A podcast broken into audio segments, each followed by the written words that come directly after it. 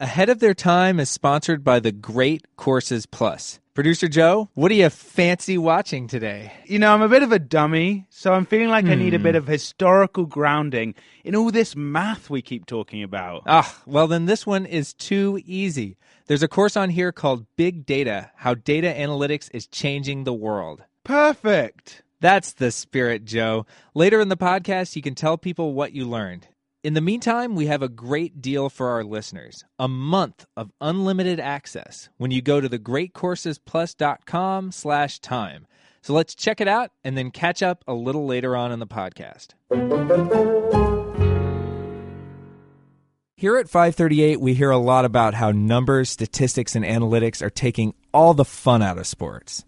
Analytics don't, don't work, work. at all. Crap. They're just a crap to to some nothing. people who were really smart, made up to try to get in the game because they had no talent. We're usually pretty skeptical about all that. We think numbers can help you understand sports and maybe even transform how they're played for the better. But today, we've got a story about a guy who was so obsessed with the power of statistics that he ended up forgetting soccer is a game that people are actually supposed to enjoy. This week on Ahead of Their Time, it's the story of Charles Reep, the British Air Force commander who pioneered modern sports analytics and helped ruin English soccer in the process. And to tell this story, I've got my producer Joe Sykes in the studio with me. Hi, Joe. Hey, Neil, how's it going?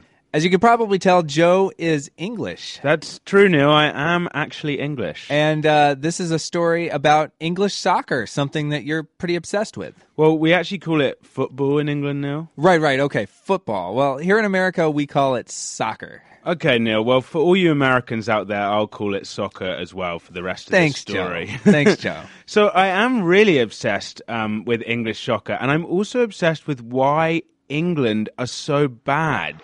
Recently, England lost to Iceland in the Euro Championships, and it kind of epitomized everything that's bad about English soccer.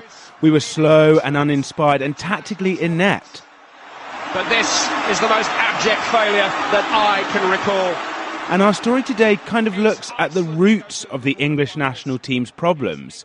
And it turns out a lot of it lies at the feet of one guy. One man. Right, this guy, Charles Reep. So that's the story we're going to tell today. What did this guy do? How did he go so wrong? Well, Neil, we'll get there. But first, I need to take you back to 1953, to London, England, which is actually my hometown, and to the coronation of Queen Elizabeth II. Elizabeth, crowned the head of a great family of nations. The coronation brought with it an upswell of patriotic fervour. The English had emerged from the horror of the Second World War and were looking forward to a decade of peace and prosperity. So June 53, I think, is this real high point of British self-confidence. Jonathan Wilson is a journalist and wrote a book about the history of soccer tactics. The war ended eight years earlier. Rationing was, was slowly coming to an end. And also, 1953 is a key year in terms of communication, in terms of media. People buy televisions for the coronation of Queen Elizabeth II. with those TVs, they were now able to watch live soccer for the first time ever. And they saw English soccer and they thought their soccer, just like their society, is really better than everyone else's. Congratulations for Stanley Matthews and a winner's medal at long last are fitting rewards for the most dazzling sportsman in world soccer. Because you see, the English had this idea. Quite a lot of people who still believe that England was, as, as the mother of football, was still the greatest nation. It's kind of an old imperial arrogance. The English team even played in a place that was called the Empire Stadium, and they haven't been beaten there for 90 years. One of the best internationals of recent years ends with England winning, despite another brilliant Ford goal for Wales. England retired from the field, their record still intact. But then the Hungarians arrived. England in white shirts take the field with their Hungarian opponents at Wembley. Hungary was this champion team filled with some of the best players in the world. They'd gone 24 games unbeaten before playing England. They were the Olympic champions, and they were also socialists. So you can see this as a, as a political clash, the emerging socialist world of Eastern Europe against the, the old world of, of, of England and Britain and the Empire. Because of that, the game was billed as the match of the century. And as usual, the English were in this confident mood. And within a minute, Hungary had taken the lead. Hidegkuti receives and he bangs it past Merrick for a goal. Hungary one up in the first 45 seconds. Within 30 minutes, it was 4 1 to Hungary, and they just kept going. The Olympic champions now started an absolute orgy of scoring. They scored again It's a goal!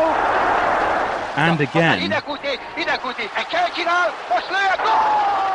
And although Hungary only won 6 3, it could have been 12 3. I mean, England were very, very lucky to get three, and Hungary were very unlucky to only get six. And there's almost a sense in the second half for Hungary back off that they, they sort of think they, you know, we've embarrassed them enough. Hungary, the most brilliant team ever to visit Britain, shatter the unbeaten home record England has held in 90 years of football.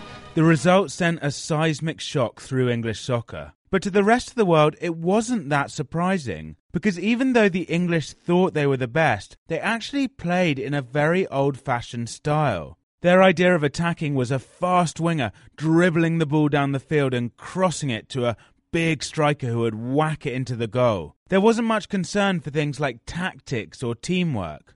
Hungary, on the other hand, Their manager, Gustav Sebes, believed that the football he was playing was, socialist football in which every cog in the team had its role, whereas English football was still very individualistic. Hungary were like a whirlwind. Their midfielders swapped in and out of position, switching sides of the field, but they were all moving together, in sync, in the pursuit of a single objective. no one player has primacy over anybody else. It was much more these are cogs in a in a machine. This machine functions incredibly well because every cog performs its, its role, and no cog is more important than the other cog. England were rigid and slow. The players moved up and down in lines, never straying from the position set for them at the beginning of the game.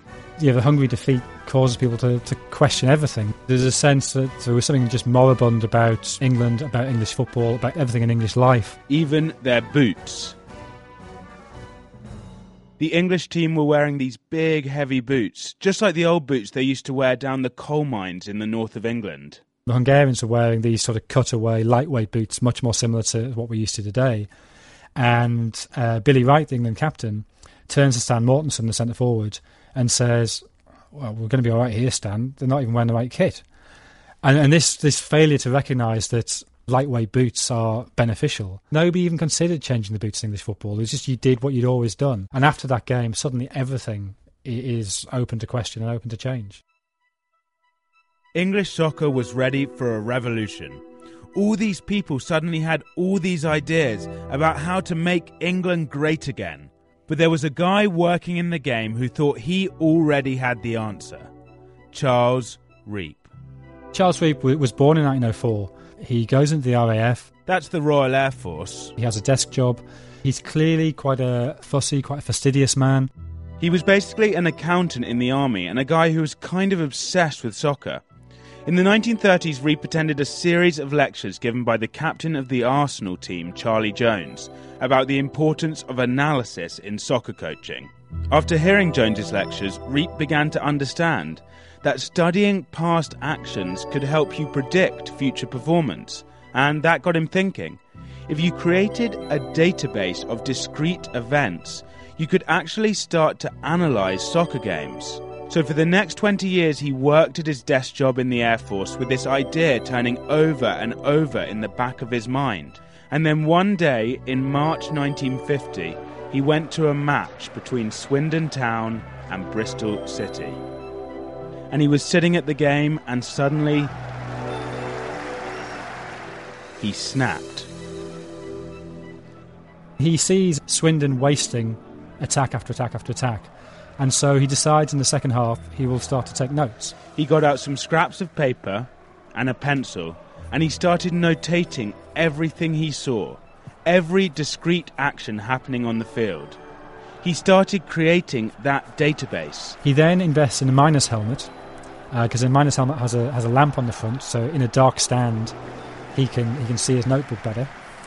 And uh, he he then regularly goes to Swindon games for the rest of that season, and with with the light on his head, he and presumably people desperately flocking to be away from him, this lunatic sitting there in a miner's helmet.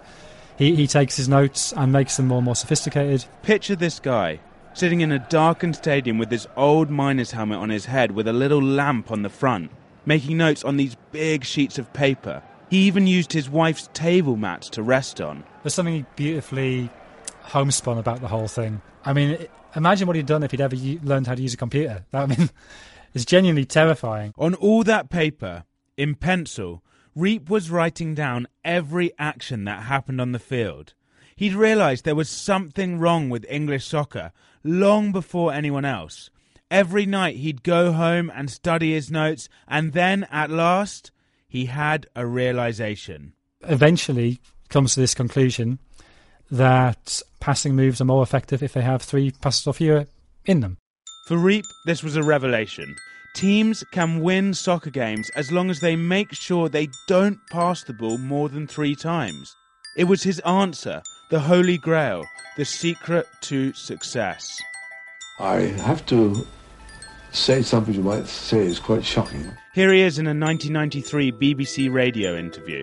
Not more than three passes. If a team tries to play football and keeps it down to not more than three passes, it will have a much higher chance of winning matches. Passing for the sake of passing can be disastrous. When he watched England lose against Hungary in that fateful game, he thought, this is my chance to solve the problems of English soccer.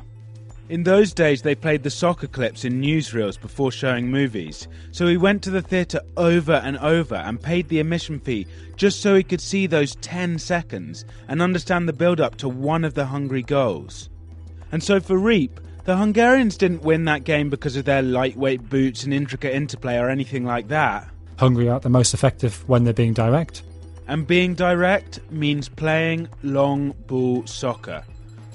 There are a lot of people who came away from the defeat to Hungary and thought England needed to pass the ball and keep possession, just like the Hungarians. But Reep arrived at a very different conclusion. England didn't need to pass more, they needed to pass less, and he had the numbers to prove it. When I see complex moves taking place, I hear how many people say, oh, what good football.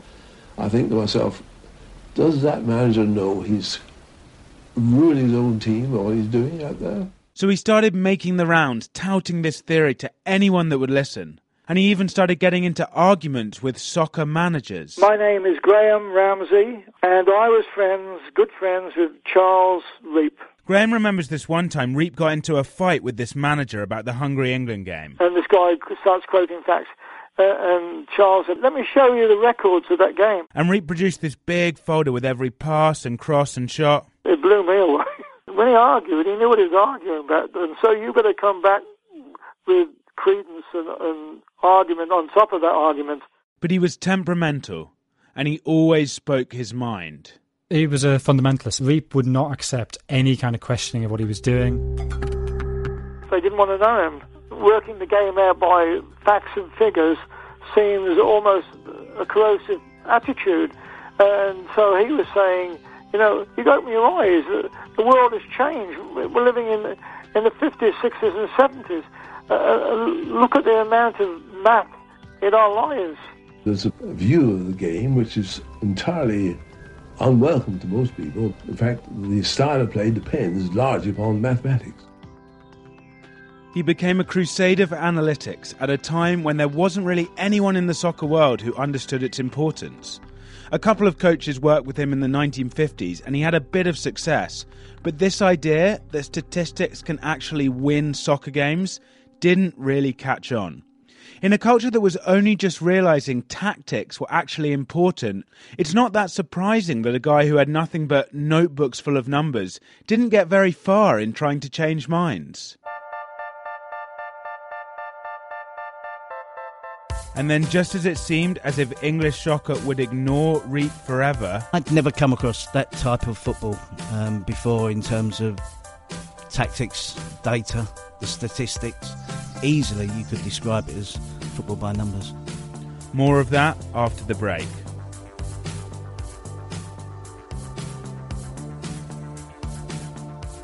Hey, Joe. So we're back, and while the listeners were learning all about Charles Reep, we watched a video lecture from the Great Courses Plus on the history of big data. What do you think? Mind blown. I was so into that lecture about how new statistics transform sports. I mean, it went all the way from Isaac Newton to Steph Curry. I think I have more knowledge than you now, Neil. Whoa, Joe, not too fast. But if you did ever want to know more than me, all you'd need to do is sign up for the Great Courses Plus. I mean, in this big data series alone, there are video lectures on all kinds of 53080 topics like bracketology, algorithms, even political polling. Hmm, maybe I can turn myself into the next Nate Silver. Maybe aim a little lower, Joe. Start with WizKid Harry Enten and see how it goes. All you got to do is sign up for the Great Courses Plus. Right now, ahead of their time, listeners and podcast producers get a whole month of unlimited access to all of their lectures, no charge. Just go to thegreatcoursesplus.com slash time right now. That's thegreatcoursesplus.com slash time to get an entire month of unlimited access to all of the Great Courses Plus lectures when you sign up for free. Now, back to the show. In the early 1980s, Wimbledon Football Club was a fourth division team, way down in the league. My name is Terry Gibson. I'm a former professional football player for Wimbledon Football Club. I played for there for six seasons in the 80s and 90s. Anyone that knows London, Wimbledon is a, a, a nice part of London. You know the place where they play tennis every year and they drink Pimm's and eat strawberries. But the soccer club wasn't quite so nice. I never had the fortune or misfortune to play at Plough Lane as a visiting player. It was a ramshackle old stadium. The training ground, training facilities were dreadful. And Wimbledon were pretty much universally hated. There was players in, in the team at, at Wimbledon that believed they weren't doing their job properly if they weren't getting yellow cards and red cards. Here's McMahon. Oof, Vinnie Jones caught him there. Now that's precisely the sort of challenge that uh, Wimbledon have been reputed to produce. I had former teammates of mine that openly admitted that when they played against Wimbledon, their main priority was, was not getting injured. That aggression and hostility went hand in hand with a particular style of play. In the early 1980s, Wimbledon played a pretty standard version of soccer pass and move, and they were languishing.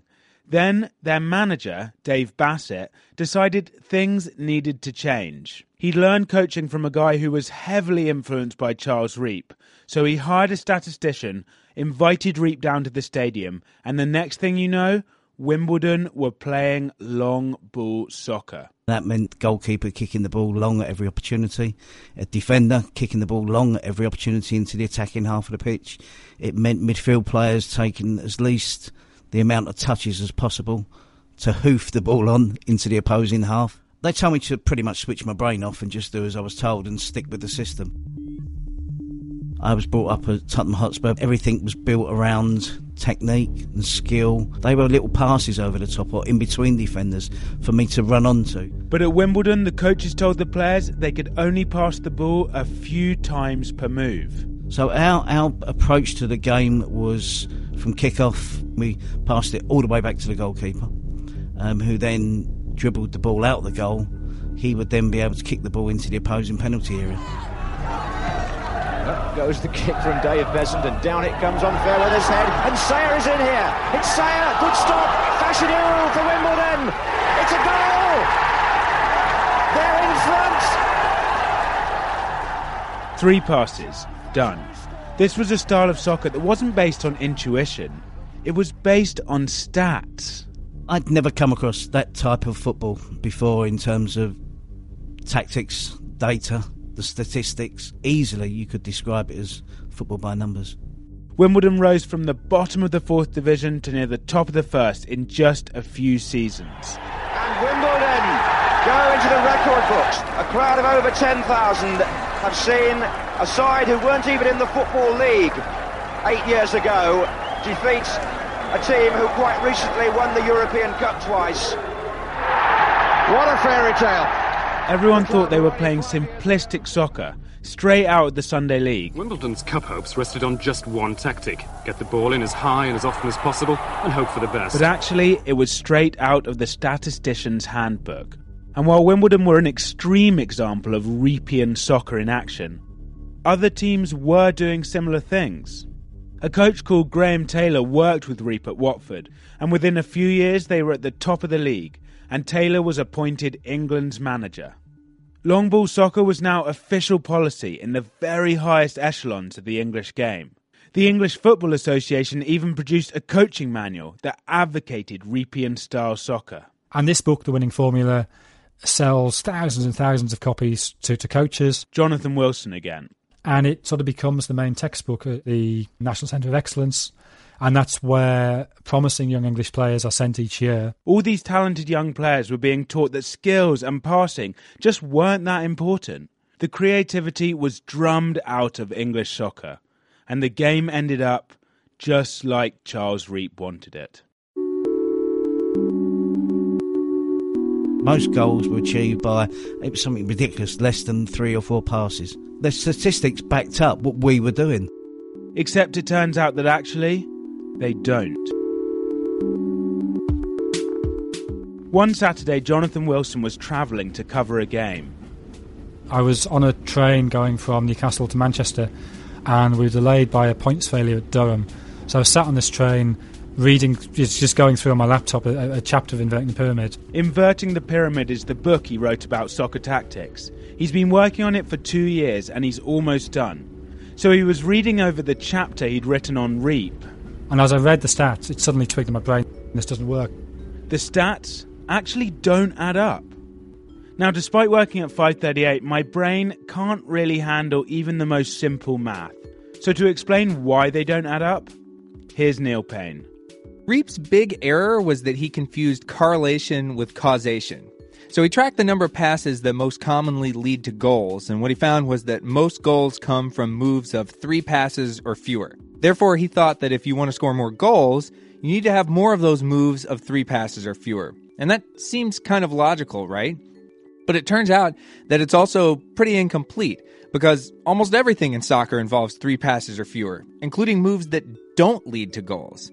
And if you look at Reep's own numbers, they show that if you try to move of three or fewer passes, you're actually less likely to score a goal than if you tried more passes. So the secret to scoring more goals was actually the complete opposite of what Reep thought it was. And it was staring him in the face the whole time.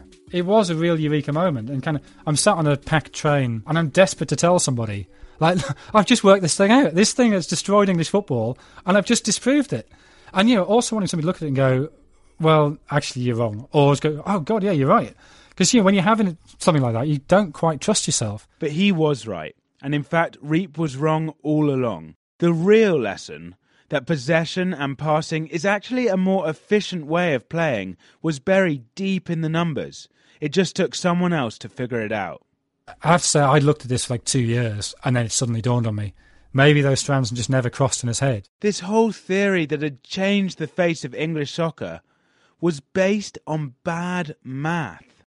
But it did work for Wimbledon and lots of other teams for a time. Where the players are less technically gifted, that is effective. There's almost a case of if any plan is better than no plan. At least if everybody knows what, what you're trying to do, everybody's working to the, to the same goal. For a small club with a terrible record, it can work. But for a national team like England playing against some of the best countries in the world, it's predictable. It doesn't take long for a good side to work out you don't really have any skills. All you're doing is hoofing the ball as far as you can up the pitch and kind of hoping for the best.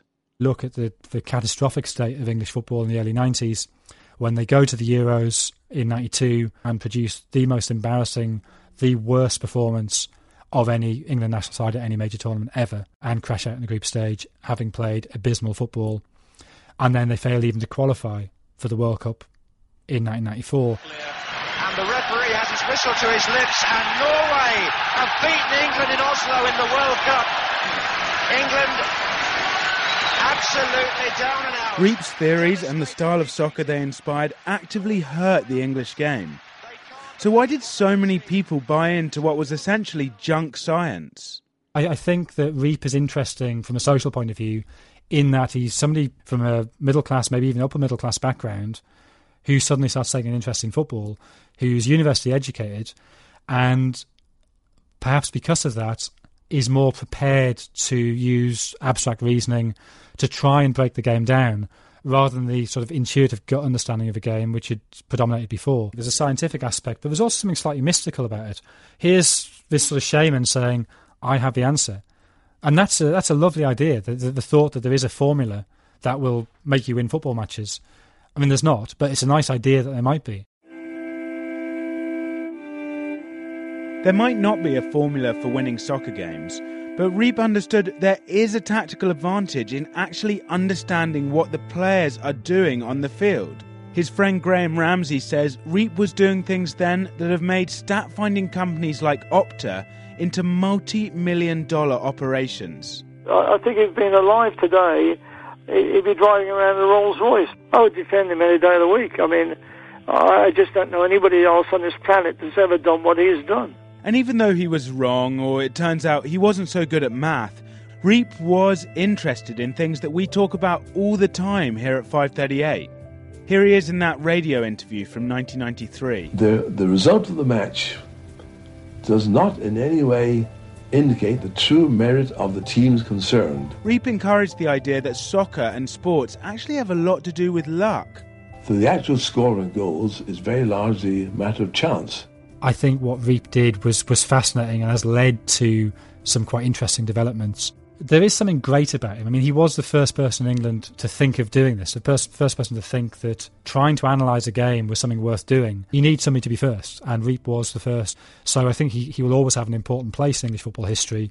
Important, but ignominious. After England's disastrous performances in the early 90s, Reep was really shut out of English soccer. But that didn't stop him going to games. He'd still travel every Saturday to grounds up and down the country, notebook in hand, miner's helmet on his head. Well, I stood with him at one game. Some people look at him, you know, what the hell is he doing? You know, should be taking his dog for a walk or something like that.